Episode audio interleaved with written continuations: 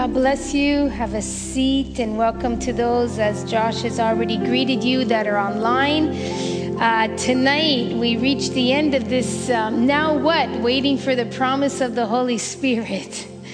We reached the end of chapter two. Could you believe it? There's probably, I actually probably could have done two out of tonight, but I made it one.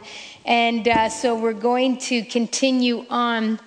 Acts two thirty-eight says this, and Peter said to them, repent and be baptized, every one of you, in the name of Jesus Christ for the forgiveness of your sins, and you will receive the gift of the Holy Spirit.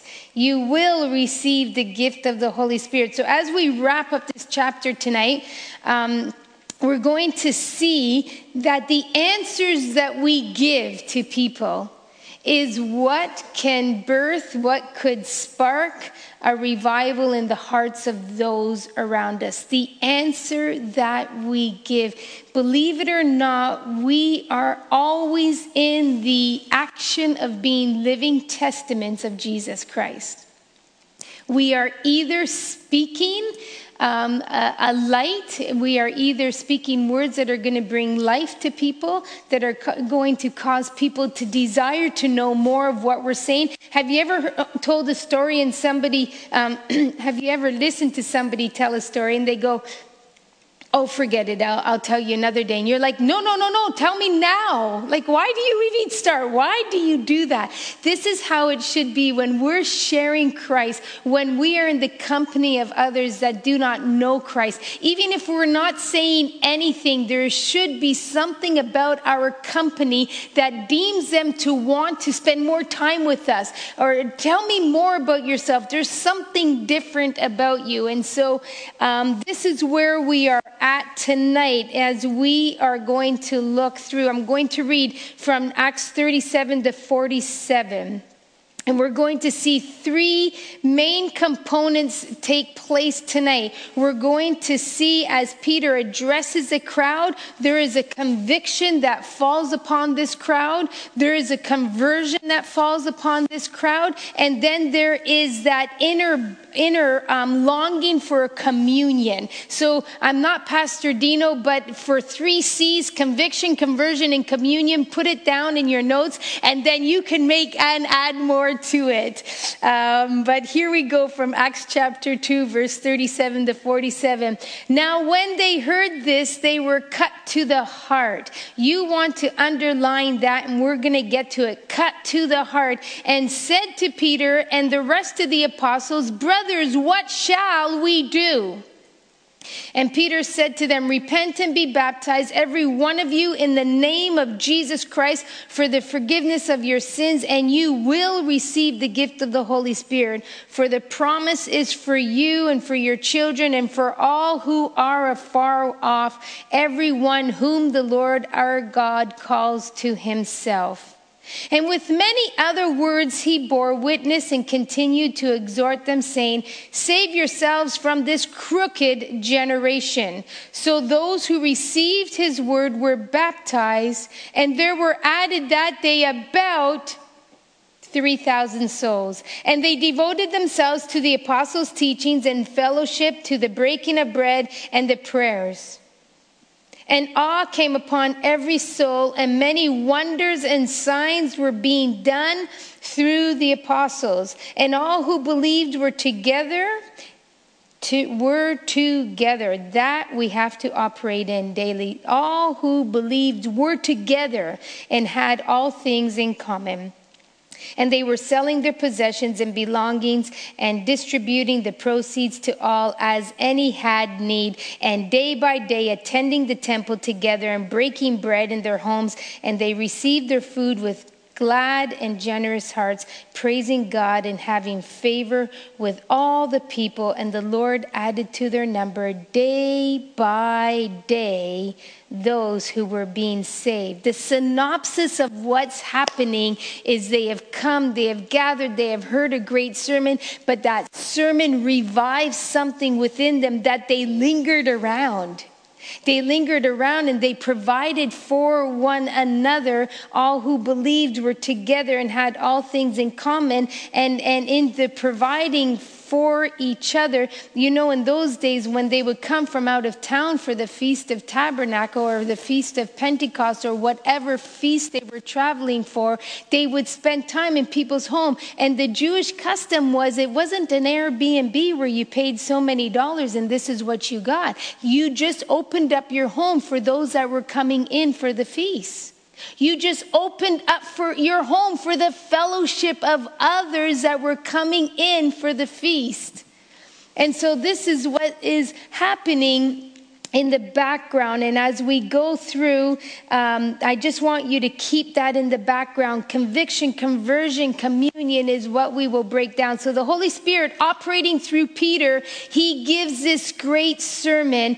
And as these Jews that have been gathered for the Feast of Pentecost hear this sermon, their minds are opened. Their minds are opened not because Peter had eloquence of words, not because he, he gave such a great teaching and exhortation, but their minds were open because the Holy Spirit was present and he caused them to see the truth of this man, Jesus, that bore their sins, that bore the weight of their guilt on the cross. And Second Corinthians five twenty-one supports this when Paul said, "For our sake he made him to be sin who knew no sin, so that in him we might become the righteousness of God." Now these Jews that had gathered there are understanding this Jesus was guiltless, yet he took upon himself our sin. And their eyes are understanding this. And so the work of God is being done in their hearts and the pouring out of his love for them. Jesus was not a sinner, yet he bore our sins. He was not guilty, yet he bore our guilt. Doesn't that just make you want to park and think about that? I read an, uh, um, a story today, and I forget the um, the uh, young man's name, but I believe it was in nineteen forty, and he was electrocuted to death. And he took the guilt. He was falsely accused. I, his first name was George. He was falsely accused in the South for killing two young women, an eleven-year-old and a seven-year-old. And so the police set him up. And so this young fourteen-year-old boy was electrocuted with five thousand some odd joules. And now, years later, the case was reopened. He stood before a white jury. I think it was twelve, and within ten minutes they had made their decision to find him guilty. Now, as they have dug further and they reopened the case, this boy was guiltless. Yet he took the pain for somebody else's crime. And the whole time, whenever he had to go to court, whenever he had to stand before officers, when even when he went to the chair, he was holding tight to his Bible saying, "I am not guilty. I am not guilty." And if we could understand the price this young boy paid because two young women were killed and it just so happened that their body remains were found close to his home, that the police set him up to be charged. Jesus was without guilt, yet he took upon himself our guilt, our sin, our shame. And if the case is reopened weekly in our services, then we should feel the same ouch as when we see a young boy sitting on a on electrocuting chair with um, the, the cap on, about to receive five thousand plus joules of electrical shock going through his brain to kill him instantly. And it's not, not a, a painless thing. It is a very painful thing. If we could feel the pinch and the ouch and shake our heads at the pain that this young boy went through, then how much more can we be thankful for what Jesus endured? Because it wasn't just on the cross. As we know, if we've been working through this study of Jesus, we saw him in the garden agonizing over the decision to go to the cross. We saw him agonizing in the beatings that he endured. We saw him agonizing in the cross. And yet, while he took our punishment, he remained perfect. It's just mind-blowing. He remained perfect, and his resurrection proves that it is in fact true that he died for our sins. His res- if he if he did not resurrect, there would be no proof. And so here are these Jews gathered, and it says, now when they heard this, they were cut to the heart, because Peter had just laid everything out to him. You crucified and killed by your hands of lawless men. That's what he told them. And they heard, they were cut to the heart, and said to the to Peter and the rest of the apostles, because as he's preaching, the other eleven were with him, or ten, because by this point Judas had, had betrayed, he wasn't there. So cut to the heart. What shall we do? So we know right here that the Holy Spirit has been working in them. We don't have to look far for the Holy Spirit, because last week I said, look to see what the Holy Spirit is doing. Don't miss what the Holy Spirit is doing. What is he doing here? He is going right to the very core of who they are. He is piercing right through their heart. They're moved by what Peter has proclaimed to them. And Luke has chosen to use the term cut to the heart. It gives us an understanding what cuts, knives. Knives cut, swords cut, scissors cut. It gives us an understanding, an, an understanding that some sort of pain, some sort of awareness of something that is able to cut away, something that is able to stab, has pierced their conscience. Whereas the Holy Spirit, he's doing just exactly what Jesus said he would do. In John sixteen, he says, and when he comes, he will convict the world concerning sin and righteousness and judgment. What is the Holy Spirit doing? He is convicting them. It's not Peter, but his words, carried on the power of the Holy Spirit, has cut to the heart. Cutting to the heart. Luke, um, Let's go deeper into what Luke is saying. Hebrews four verse twelve says, for the word of God is what? Living and active, sharper than any two-edged sword. What? Piercing to the division of the soul and the spirit, of joints and of marrow, and discerning the thoughts and intentions of the heart. When the Holy Spirit is working on these Jews that have gathered there, it is going right to the very intentions of their heart, their, the intentions of why they chose to crucify the Christ.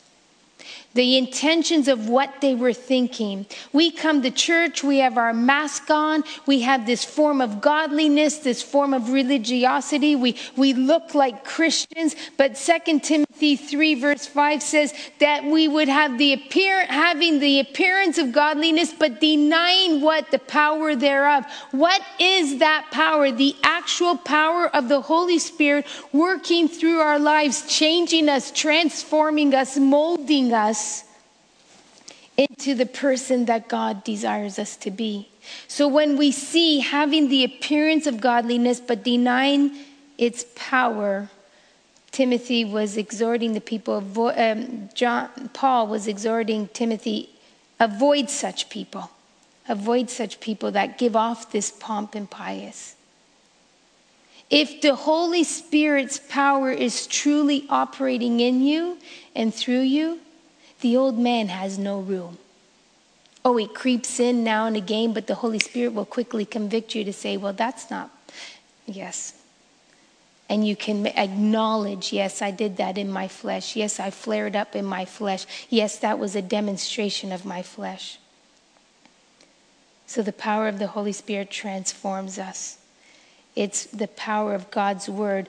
They are hearing God's word. Why? Because he brought them to Joel. He brought them the Psalms. And he exhorted them in these areas. And there, it, initially, they were drawn by the sounds of the tongues in different languages, in their own personal language. It drew them. And when it drew them, it drew them with such power. It was a magnet, magnetizing power. It caused them to come closer. It caused them to draw to the center of where it was all happening and ask a question, what does this mean? Some of those, why? Because they are of that, um, the, the crowd where, where Paul says, avoid such one. They were mocking, saying, oh, they're drunk, don't pay attention to them. So the demonstration of speaking in tongues did two things. It drew the attention of those that were magnet- magnetized by the power of the Holy Spirit to hunger and want more, to know what was happening. And it drew the reality of the flesh man, ah, mocking.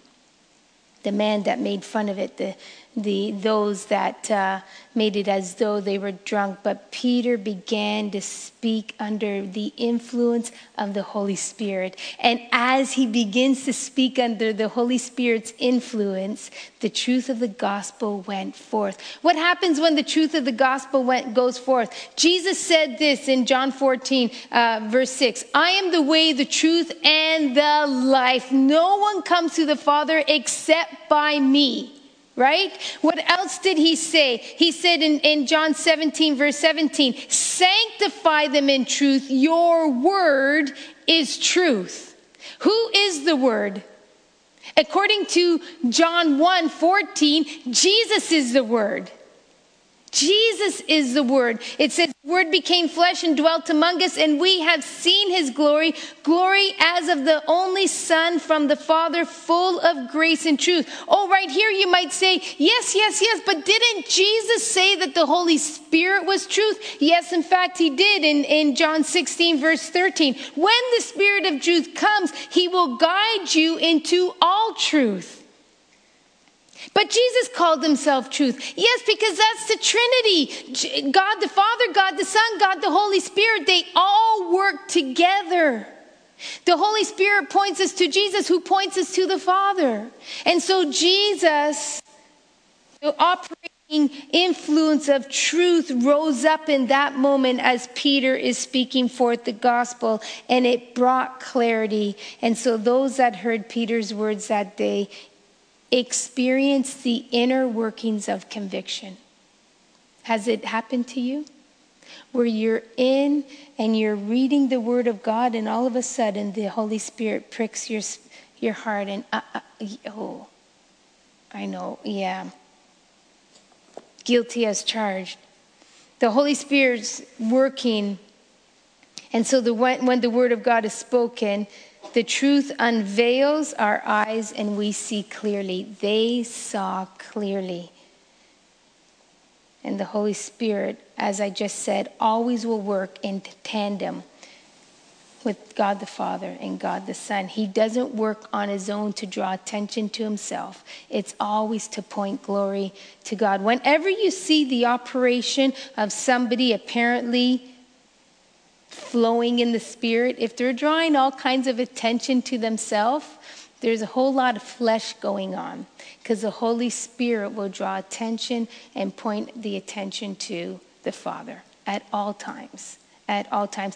You will know that God is moving on a person's life, because either while you're witnessing what is taking place, you are drawn to worship God, or God begins to move on you and you begin to experience that. But if there's all kinds of commotion and it's drawn, there's a whole lot of flesh. A whole lot of flesh. So we see conviction in full force taking place here. Cutting to their heart. The piercing that they experienced was a deadly piercing. It wasn't just a, oh, I got it. Ugh. Boy, he really hit a sensitive spot there.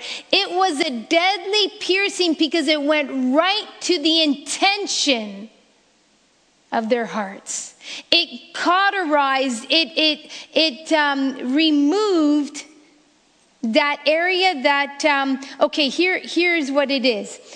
The scripture uses this, First Timothy four verse two, now the Spirit expressively says that in the latter times some will depart from the faith by devoting themselves to deceitful spirits and teachings of demons through the insincerity of liars whose consciences are seared, okay? When there's been a searing, what happens is the scar tissue causes you to be numbed, that you don't feel the pain anymore. So now when somebody has given themselves up to all different kinds of other ideologies, all different kinds of other beliefs, when the true morals are being taught, when the true truth is being taught, they become numb to it. But here in this situation, the Holy Spirit has gone right to the thing. It has cut to the heart. It has brung, brought a death to that area that became numb to the truth. In other words, the Holy Spirit went and cut that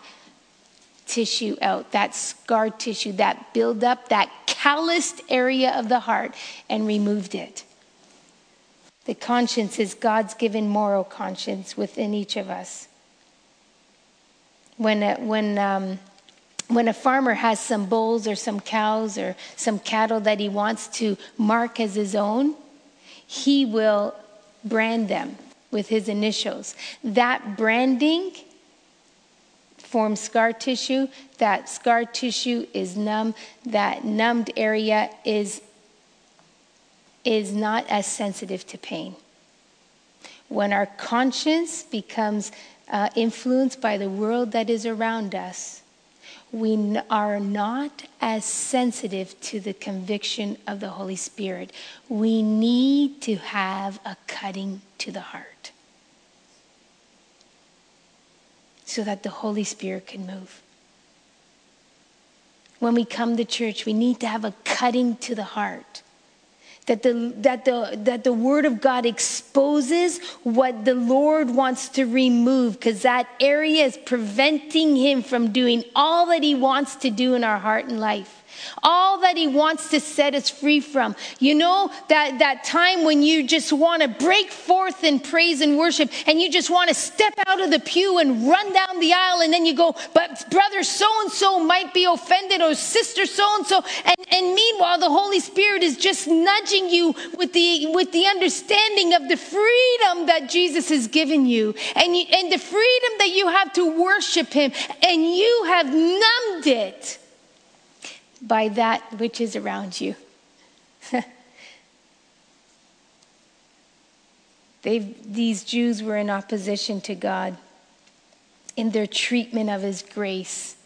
He was sending forth His Son to be that propitiation for them, to pay that price. He was giving them free grace, and they were in opposition to that. But now they could no longer deny it. They could no longer deny. And what did they say to Peter? What shall we do? What do we do? It wasn't Peter's great sermon, but it was clearly the work of the Holy Spirit. Why do I say this? Because we can consider Peter. When he was working in the flesh, and he had a sword, and he was in the garden with Jesus, And the, and the soldiers came to arrest Jesus, what did Peter do? He drew his sword and he cut off the ear of, what was it, Malchus? And when he struck the high priest's servant and, and, re, and cut that ear, Jesus in that moment of, uh, uh, had to quickly restore. Why? Because Peter in his flesh knew how to use a sword. But now Peter, under the influence of the Holy Spirit, has a whole other sword that is being used, or that is being operated through him. And it's the sword of the Spirit. Under the influence influence of the Holy Spirit, he doesn't make a mistake in the target of what he's doing. And it, like he did with Malchus in, in chopping off his ear. Under the influence of the Holy Spirit, the Holy Spirit knows exactly where the words must land, exactly upon whose hearts will receive it, exactly upon whose hearts will be open to admit, oh, you know what? I was wrong. I should never have agreed that the Christ was to be crucified. And so under the Holy Spirit's power, Peter went from acting in the flesh, using the sword of the flesh, to being spirit-controlled. And he says to them that they are to repent. Brothers, what shall we do is what they were crying out to him. And Peter, at the beginning of this, when he started in chapter two, verse twelve, he says, uh, they said to him, and we were all amazed and perplexed, saying to one another, what does this mean? That's what caused Peter to start preaching. But now in chapter two, verse thirty-seven, now they're saying, what does this mean? They're saying, but what now what do we do? Now what do we do? Because Peter has shared with them the truth. His first question led to their conviction. This se- the answer to this second question will lead to their conversion. Will lead to their conversion. So we have to understand that the conversion that Peter now is going to lead them into, it's not a repeat after me. Have you heard those kind of prayers? How many would like to receive the Lord? Would you show by, by, by raising your hands? I see that hand, I see that hand. Oh, funny story uh, on that. A pastor was preaching, and uh, as after, after he closed, he gave a, a sermon for uh, salvation, and uh, with every head bowed and every eyes closed, and, and then he put forth the invitation. How many would like to receive the Lord Jesus Christ? And so every head was bowed and every eye was closed.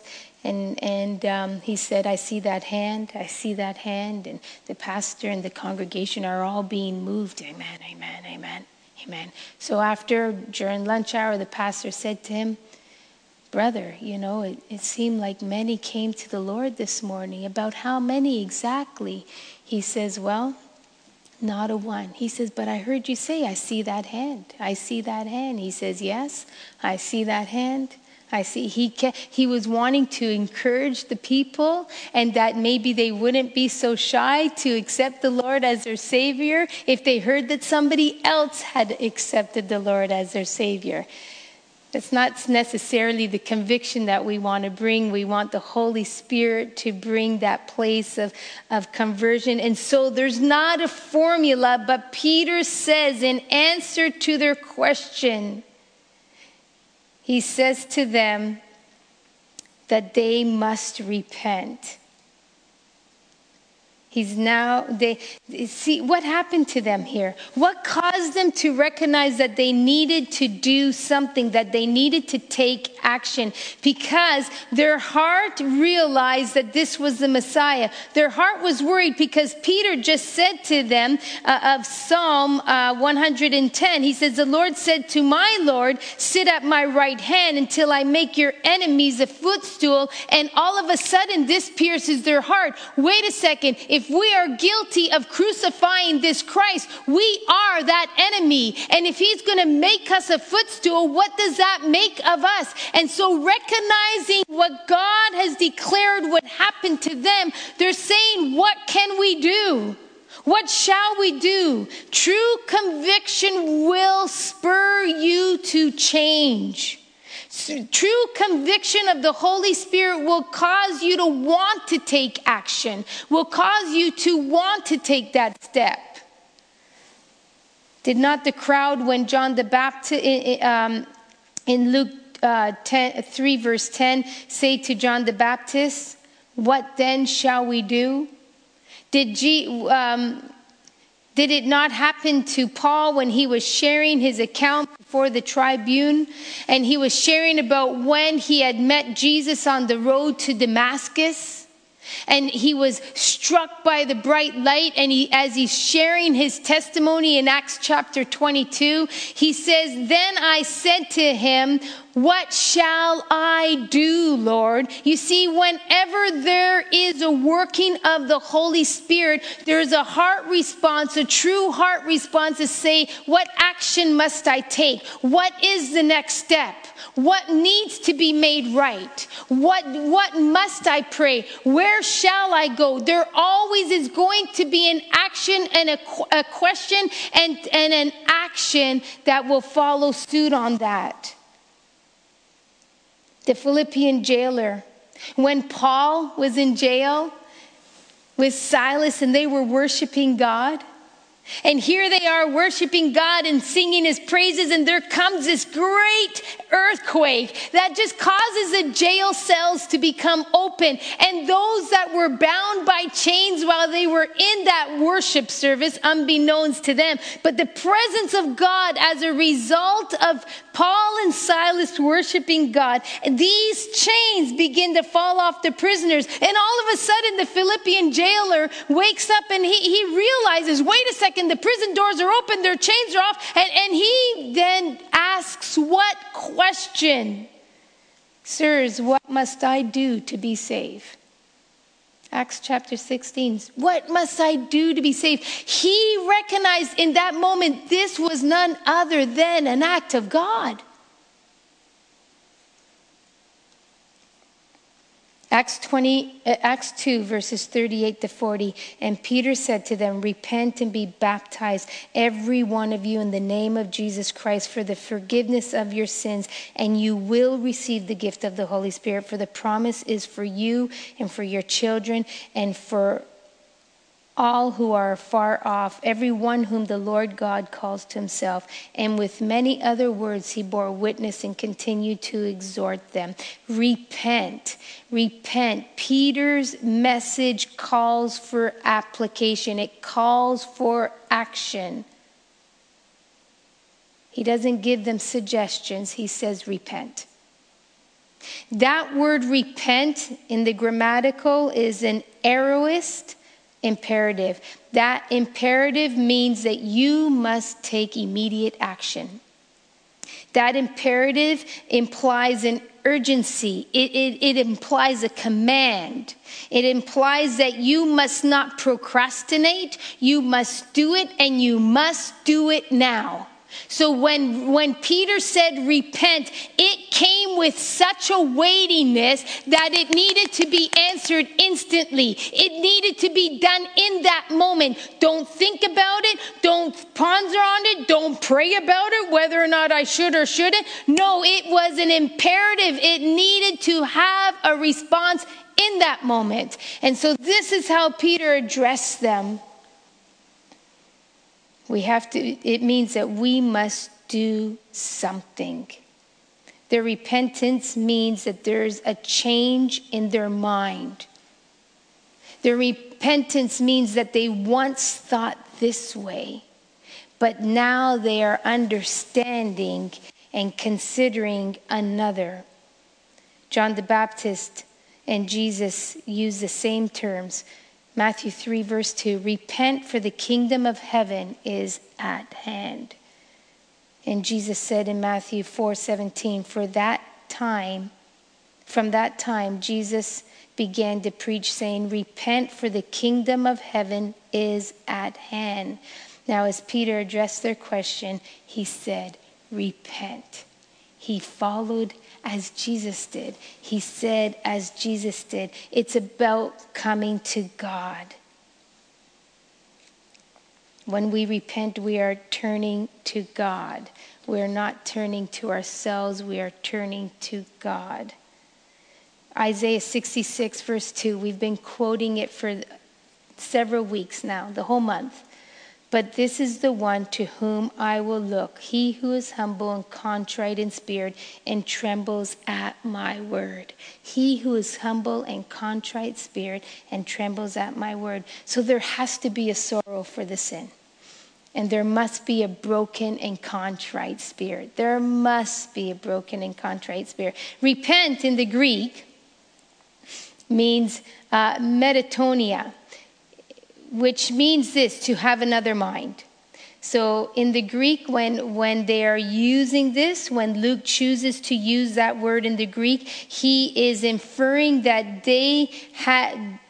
they were to have another mind. That means that they were turning one hundred eighty degrees from the original mindset that they were in, that they were going to have another mindset.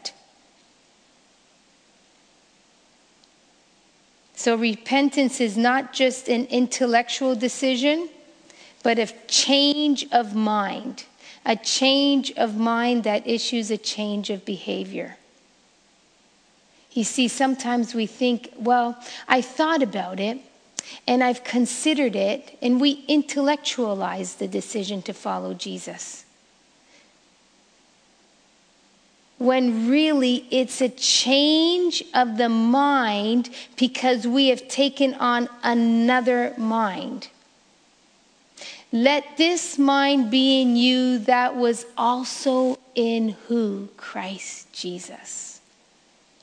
So now when we see things as they are, when we see things as he did and as he accomplished, then we allow that mindset, we allow ourselves to make the about face, to turn one hundred eighty degrees in the direction that we were previously going, lost to our sin, lost in moral corruption, lost in our own way, to following after Christ, the only one who can redeem us from our sin.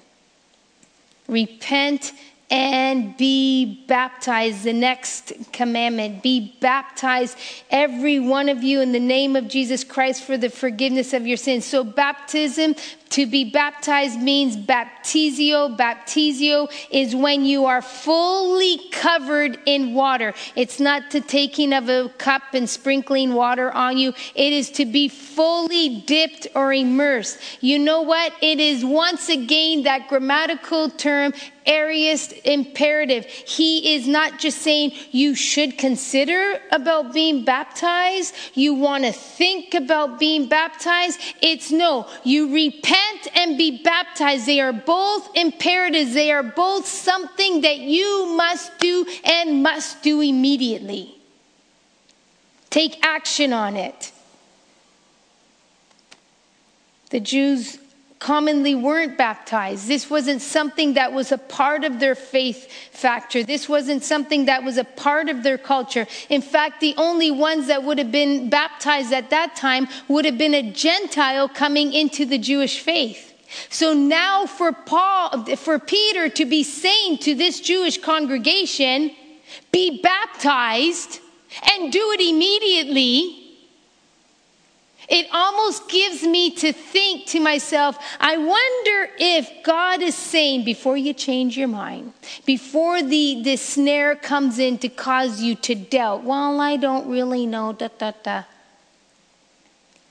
Peter gives them that imperative, be baptized. Some people um, think that the baptism means that this is what makes them saved.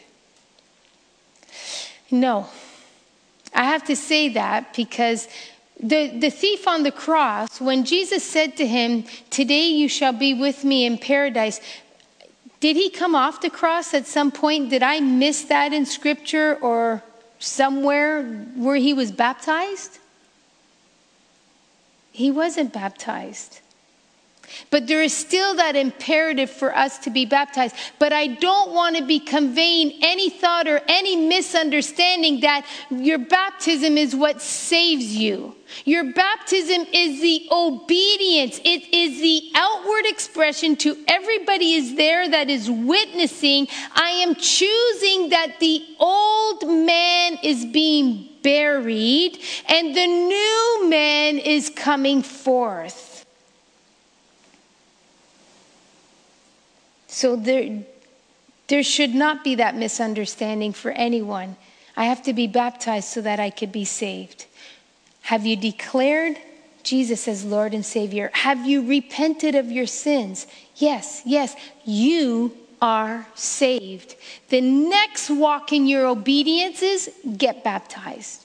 As fast as you can, as soon as you can, get baptized. But the baptism does not mean you're saved, but it declares to others that you are already saved.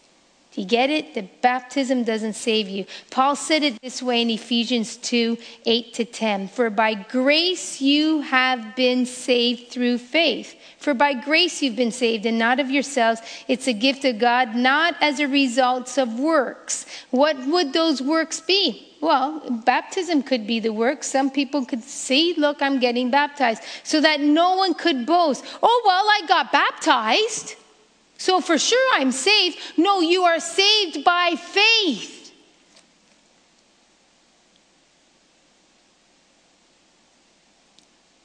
God prepared this for us beforehand. In the when when Adam and Eve fell, at that time he instituted that his son would be that sacrifice for us, and that the only way that we could have forgiveness of sins, that it would come as a result of his grace demonstrated through his son. And how would we apply it to our lives? By repenting and believing.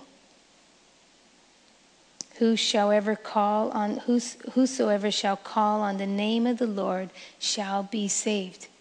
Do we believe that? So who is whosoever?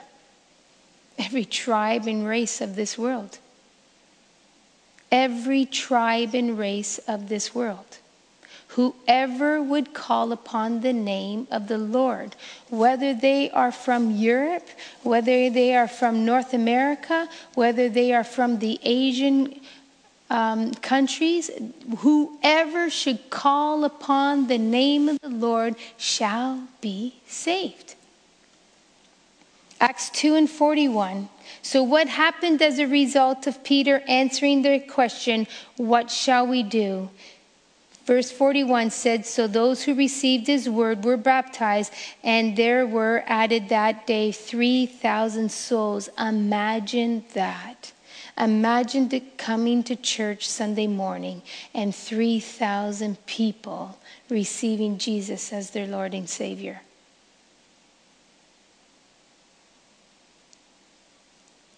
They were pilgrims that came to Jerusalem. They came for a feast of Pentecost, but had no idea what type of feast they were going to have. They were expecting something special from God, but they certainly didn't understand that that special gift would be a gift of salvation, a gift of, of, um, of God's grace. Some that were there that day eventually would make their travel back home. What do you think they brought with them? Do you think they brought souvenir keychains? You know, car- wooden carved, uh, you know, camels. When they got home to others that were in their community, they brought the gospel that they just tasted of. They brought the Jesus that they just encountered. And so what happened? There is what is truly a revival. Some, sometimes I get concerned when we get caught up in the thought that a revival is a hallelujah party of everybody raising their hands and praising the Lord. Yes, that will happen. Yes, that is part of it. But a true revival starts where? It, when people are repenting of their sins and coming to Jesus and taking what they received and sharing it with others. And so there were those that went home and shared the good news of Jesus Christ with others. And Acts two continues to say exactly what they did. How did they teach this gospel? How did they preach to their neighbors and their friends of their, their communities? Well, this, they devoted themselves, verse forty-two, to the apostles' teaching and the fellowship, to the breaking of bread and to the prayers. And awe came upon every soul, and many wonders and signs were being done through the apostles. And all who believed were together and had all things in common. And they were selling their possessions, and we read it, and belongings, and distributing proceeds to all whoever had need. And day by day, attending the temple together, breaking bread in their homes, and they received their food with glad and generous hearts, praising God and having favor with all people. And the Lord continued to add. So it wasn't just about the three thousand, well, actually three thousand one hundred twenty. It was about those that kept being added day by day. Why? Because they... the third part of our, our, our focus tonight, they had communion. Their life, they, they, they continued steadfastly. There are four things that they continued in. They continued steadfastly in the apostles' doctrine. They relied on what those apostles had taught them. They relied on communicating back and forth with them so that they can continue to teach about Jesus. It is necessary that we have things such as Bible study so that we could receive the word of God, so that then we can share the word of God. They continued what? Steadfastly in fellowship. The ancient Greek word for fellowship is what we know very well here, koinonia. Koinonia is, it means that they are sharing something together. When we have Koinonia Sundays, Sister Debbie taught me how to properly say that, and I hope I did it right. When we have Koinonia Sundays, what are we having? Coffee, cookies, tea, conversation. How are you? So how did that job interview go? Oh, look, you're pregnant. How's your pregnancy going? Oh, your baby is so cute. And we're fellowshipping with each other. What? And so they continued steadfastly in the fellowship. And I believe it in totally in my heart that not only did they greet and say how beautiful the baby was growing, not only did they greet and say how did the job interview going, but they also said, how's your walk with the Lord? What great things has he done in your life lately? So how many prayers has he answered with you lately? And encouraging one another in the Lord. Why? Because we share the same Jesus. We share the same guide for our life, who is the Holy Spirit. We share the same love for God. If we didn't love God, we wouldn't be together. We share the same desire to worship him. Do you not want to worship him every opportunity that you have? We all share in struggles. Maybe my struggle is different from your struggle, but we all share in struggles. We all share in victories. Sometimes I have victorious days and sometimes I have lousy days. Everything could go wrong, but we all have struggles and victories. We all share in the same job. To live for him every day, to make him known. And we all share in one common thing, share the gospel, communicate the gospel to others. So they understood this koinonia, they understood this fellowship because they understood the commonality that we all have with one another, that they all had one, with one another. And even though the, the fact that Jesus had just died, and it wasn't too many weeks later, they still shared in the communion, in the breaking of bread, to remind themselves of the suffering that he did. They didn't say, well, we just remembered yesterday when we went to Cornelius's house. Why do we have to do it again? Because do it as often as you should. Into, in what? In remembrance of what he did. So you, Sister Grace, can go to a friend's house and you can be talking of the Lord, and all of a sudden there rises up within you, let's have some communion together. And you share of the communion. It's not to remove the, the, the holiness of, or the reverence, excuse me, the reverence of what we do on a Sunday in church. But it's recognizing that in that moment, you have shared such a precious time together in Christ. That you could only have that time together because Christ died. You could only have that fellowship with one another because of what Christ did. And so why not seal it in a moment of, Lord, we just want to honor you for what you did. We just want to honor you in this moment. And, and as we break bread, you know, thank you, Lord, that you died on the cross that we could now have this fellowship with one another. If it weren't for you, I wouldn't have this friend to share this common interest, this common love. They continued steadfastly breaking bread, and they continued steadfastly in the prayers. They never stopped praying. It's all the pieces put together that caused there to be a revival that time in Jerusalem. Why? Because they steadfastly continued in the doctrine of the word. They didn't let the word lose their sight. They continued in the fellowship. They were together. And they continued in the breaking of bread and in prayer. And what happened as a result of all these things? All came upon every soul, verse forty-three. And many wonders and signs were being done through the apostles. This is what we can expect, that when we are walking in this type of fellowship, like those first believers, when we are walking steadfastly in the teachings of God's word, when we are walking in fellowship in one, with one another, when we are remembering in communion what he did for us, when we are not forsaking that time of prayer given to him, we could expect the signs and the wonders to be demonstrated in our midst. We could expect the awe of, wow, God was in his house today. We could expect it. Why? Because we're walking in the obedience of what his word has established for us.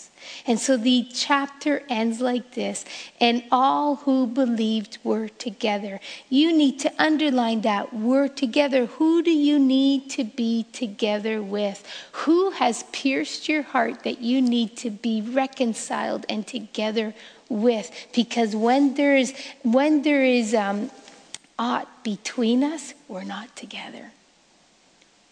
We're not together. It brings a disunity. You're in church. I wish so-and-so was here today. They really need to hear this sermon. You need to hear it first because you're thinking they need to hear it. So guess what?